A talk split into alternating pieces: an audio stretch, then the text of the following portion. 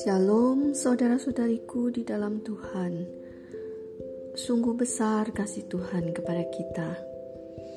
Hari ini kita dipercayakan hidup dan kesehatan. Kita akan memulai hari dengan terlebih dulu Meminta penyertaan Tuhan dan hikmat dari firman-Nya Mari kita renungkan Ayub pasal 40 Sebelumnya kita berdoa mohon pertolongan Roh Kudus untuk membuat kita mengerti. Bapa Surgawi yang baik dan pemurah, kami mengucap syukur atas hari yang baru Kau berikan kepada kami. Kami ingin membawa bekal firman-Mu dalam hati dan pikiran kami untuk sepanjang hari ini. Mohon Bapa memberkati kami dengan pengertian dan keyakinan akan firman-Mu. Dalam nama Tuhan Yesus kami berdoa. Haleluya. Amin.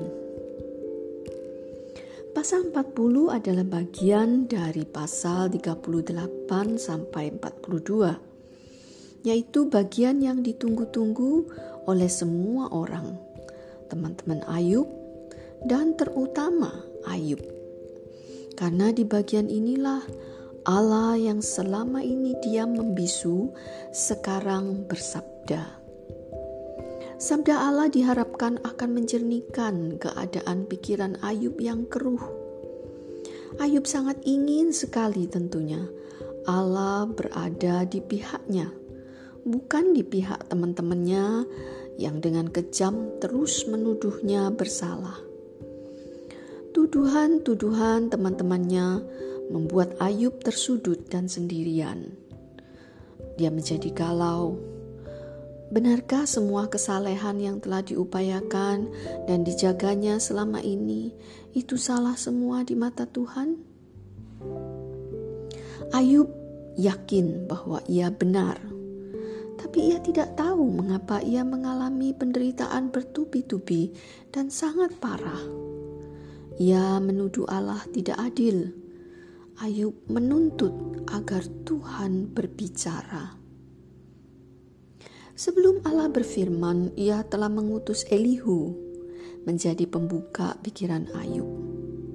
Elihu ini seperti Yohanes Pembaptis, saudara-saudariku, yang membuka jalan bagi Kristus. Sebelum berjumpa langsung dengan Tuhan, Ayub diberikan penuntun. Elihu memarahi Ayub karena sikap Ayub terhadap Allah telah berubah. Ayub tidak lagi rendah hati. Ayub membanggakan kesalehannya dan menganggap dirinya lebih benar daripada Tuhan. Lihatlah di pasal 31 ayat 35 dan 36 Ayub berkata demikian. Inilah tanda tanganku. Hendaklah yang maha kuasa menjawab aku. Sungguh, surat itu akan kupikul dan akan kupakai sebagai mahkota. Surat yang dimaksud oleh Ayub adalah segala kesalehannya. Ayub sedang mengajukan gugatan kepada Allah karena keputusan Allah dianggap tidak adil oleh Ayub. Elihu menasihati Ayub. Pasal 35 ayat 22 berkata demikian. Sesungguhnya Allah itu mulia di dalam kekuasaannya. Siapakah guru seperti dia? Siapakah akan menentukan jalan baginya? Dan siapa berani berkata, "Engkau telah berbuat curang"? Ingatlah, bahwa engkau harus menjunjung tinggi perbuatannya yang selalu dinyanyikan manusia. Dan pasal 37 ayat 14, Elihu melanjutkan, Berilah telinga kepada semuanya itu, hai Ayub.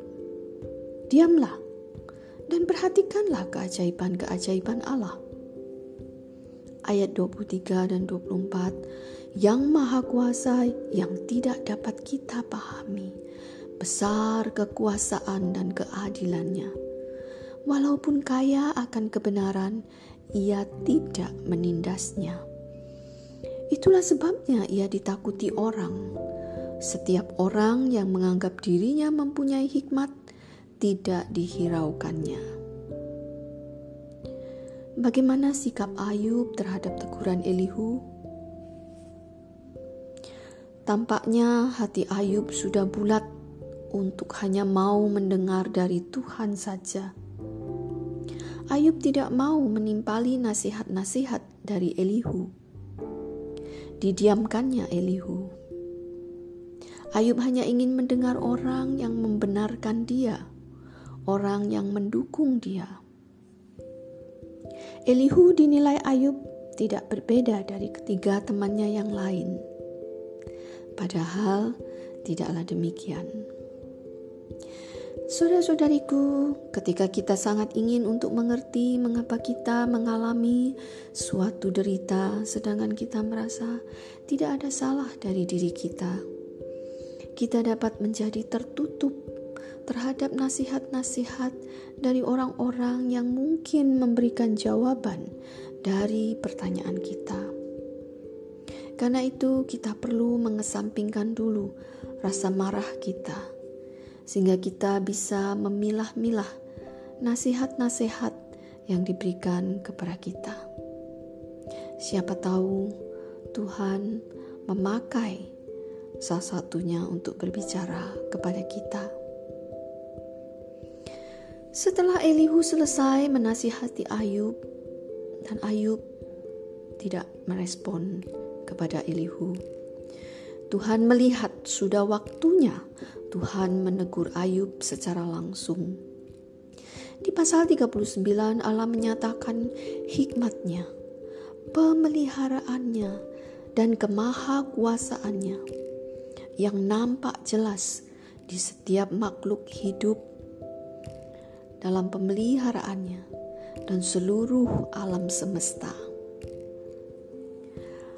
Ayub dengan cepat menyadari bahwa ia tidak memiliki hikmat setinggi Allah, dan ia telah mengucapkan kata-kata yang tidak pantas untuk diucapkan kepada Allah. Maka Ayub pun tidak berani mengulangi menuntut Allah lebih lanjut. Tetapi Allah belum berhenti menegur Ayub. Mengapa? Di pasal 40 ini Allah menjelaskan kepada Ayub bahwa ia menggunakan kemahakuasaannya untuk memastikan keadilan terjadi. Ia sanggup menghancurkan orang fasik. Ia sanggup membinasakan mereka yang berdosa kepadanya. Tidak ada yang tidak tunduk kepada Allah. Binatang yang badannya besar sekali dan paling ditakuti manusia pun tidak ada apa-apanya. Semua dalam kontrol Tuhan. Ayub ditunjukkan bahwa ia telah bersalah karena menuduh Allah tidak adil kepadanya. Saudara-saudariku yang dikasih Tuhan, pasal 40 mengajarkan kepada kita bahwa Tuhan itu maha adil dan maha kuasa Kemahakuasaan Allah menopang keadilannya. Apakah ada kemungkinan Allah salah dalam mengambil keputusan sehingga ia tidak adil? Pasal 39 telah membuktikan hikmat Allah yang jauh melampaui hikmat kita. Allah yang maha bijaksana tidak akan pernah bertindak tidak adil. Saudara-saudariku, Baru setelah Ayub ditegur Tuhan secara langsung, Ayub percaya. Janganlah kita menunggu ditegur langsung oleh Tuhan. Terkadang itu sangat menyakitkan.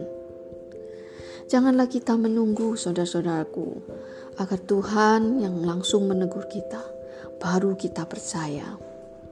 Marilah kita tetap percaya bahwa Tuhan itu maha adil dan maha bijaksana. Tidak pernah ia salah dalam keputusannya. Lebih baik kita memohon hikmat pengertian ketika kita merasa Tuhan salah. Mengapa kesusahan seberat ini terjadi padaku, ya Tuhan? lebih baik kita datang merendahkan diri kepada Tuhan. Ia pasti menolong kita untuk kuat dan sabar. Dan pada waktunya, Tuhan pasti membuat kita mengerti mengapa hal tersebut terjadi pada kita. Amin. Mari kita berdoa.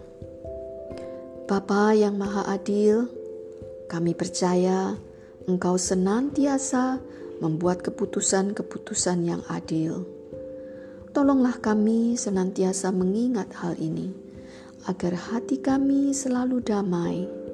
Meskipun kami merasa ada ketidakadilan yang terjadi dalam hidup kami. Terima kasih Bapa.